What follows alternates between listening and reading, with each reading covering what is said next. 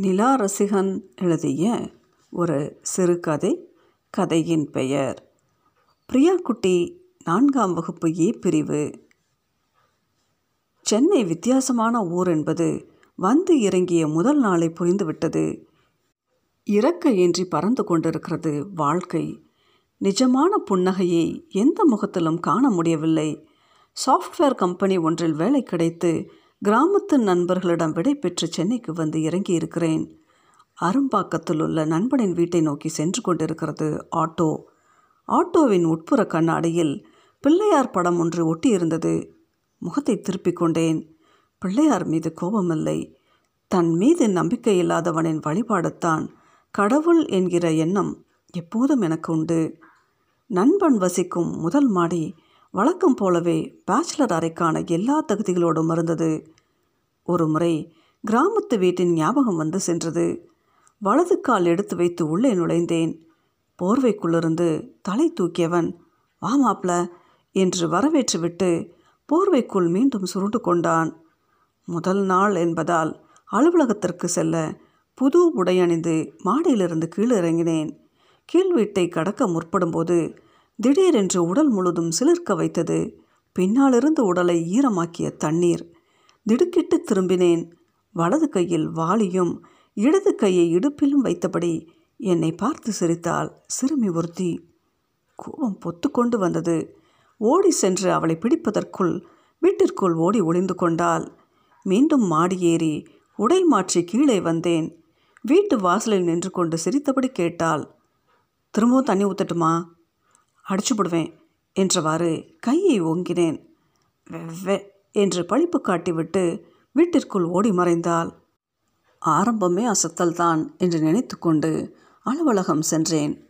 முதல் நாள் அலுவலகம் முடிந்து வீடு வந்தவுடன் மொட்டை மாடி சென்று காலை கொடியில் காயப்பட்ட துணிகளை எடுக்கும்போது அந்த சிறுமியின் முகம் ஞாபகம் வந்தது. ஓங்கி தலையில் கொட்டியிருக்க வேண்டும். மறுநாள் மாடியிலிருந்து கீழிறங்கும் போது என்னை அறியாமல் பயம் தொற்றிக்கொண்டது இன்றும் அந்த வானரம் தண்ணீர் ஊற்றிவிடுமோ?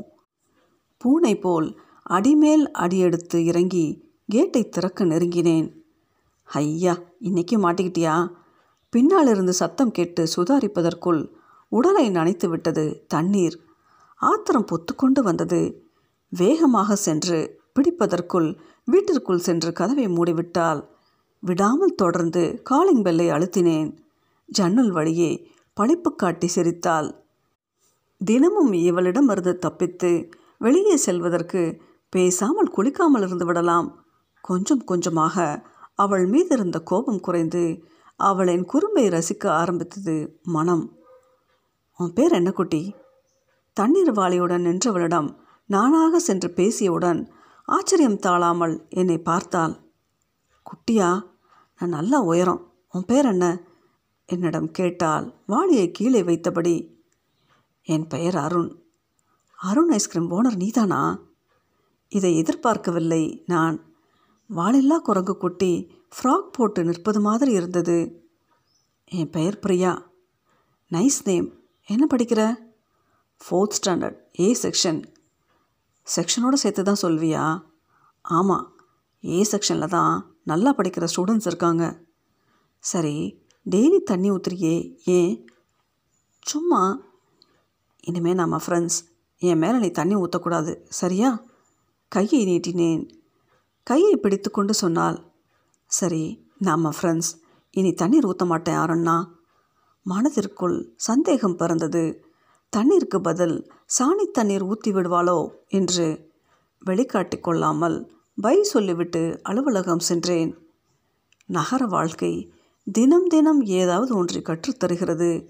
வெவ்வேறு மனிதர்களை மனித முகமூடிகளில் தெரியும் மிருகங்களை மின்சார ரயிலை போன்ற வேகத்தை நடுரோட்டில் அடிபட்டு துடிக்கும் நாயை பார்த்தும் பாராமல் செல்கின்ற மனங்களை சென்னைக்கு வந்து இரு வாரம் ஓடிப்போனது.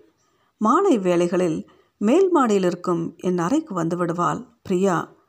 வீட்டை சுற்றிலும் பூத்திருக்கும் செவ்வந்தி செம்பருத்தி நந்தியாவட்டை இன்னும் பலவித பூக்களை பறித்து கொண்டு வந்து அறையின் நடுவில் இருக்கும் பூஜாடியில் அழகாக வைப்பாள்.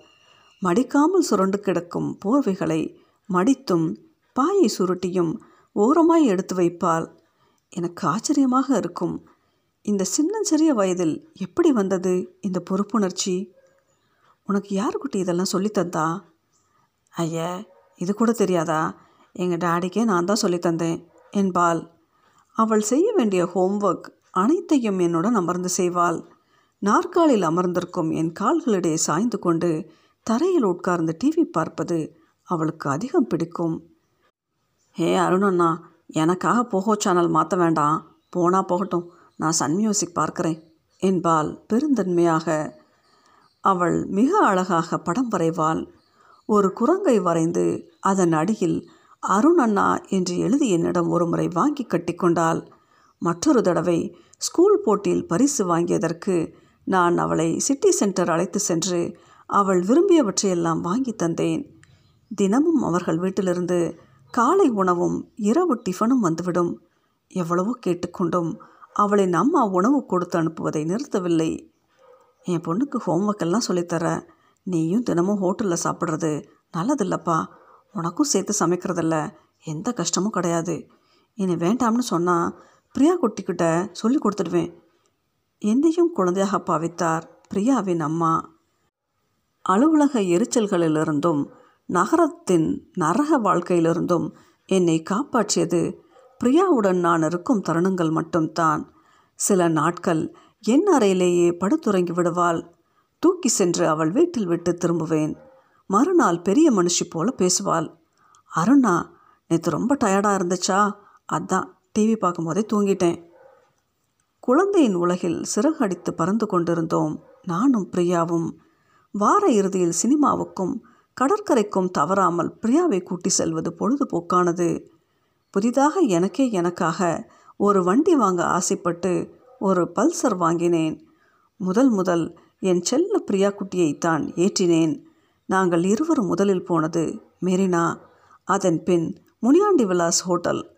அன்றிரவு வீட்டுக்கு வரும்போதே தூங்கி வழிந்தால் நான்கு மாதங்கள் கழிந்த சுவடை இல்லாமல் மறைந்து போனது. ஒரு சனிக்கிழமை காலை மாடிக்கு வந்தவள் அண்ணா இன்னைக்கு ஸ்பென்சர் போகலாமா எனக்கு ட்ரெஸ் எடுக்கணும். இருவரும் ஸ்பென்சர் பிளாசாவில் கொஞ்ச நேரம் சுற்றிவிட்டு அவளுக்கு பச்சை கலரில் ஃப்ராக் ஒன்று எடுத்தோம். உடை வாங்கிய மகிழ்ச்சியில் துள்ளி குதித்து கொண்டு வந்தாள். ஆளுக்கு ஒரு பாப்கார்ன் வாங்கி கொண்டு அருகில் இருந்த படிக்கட்டில் உட்கார்ந்து வேடிக்கை பார்த்தபடியே சாப்பிட்டு கொண்டிருந்த போது தான் பிரியாவுக்கு இருமல் வந்தது. இருமுறை பலமாக இருமியவள் திடீரென்று ரத்தம் கலந்து வாந்தி எடுத்தால் பதறி அடித்து அவளை அள்ளிக்கொண்டு ஆட்டோ பிடித்து அருகில் இருந்த மருத்துவமனைக்கு கொண்டு சென்றேன். போகும் வழியிலேயே அவர்களது வீட்டிற்கு ஃபோன் செய்து விஷயத்தை சொன்னேன். மருத்துவமனையின் வாசம் பதற்றத்தை அதிகப்படுத்தியது.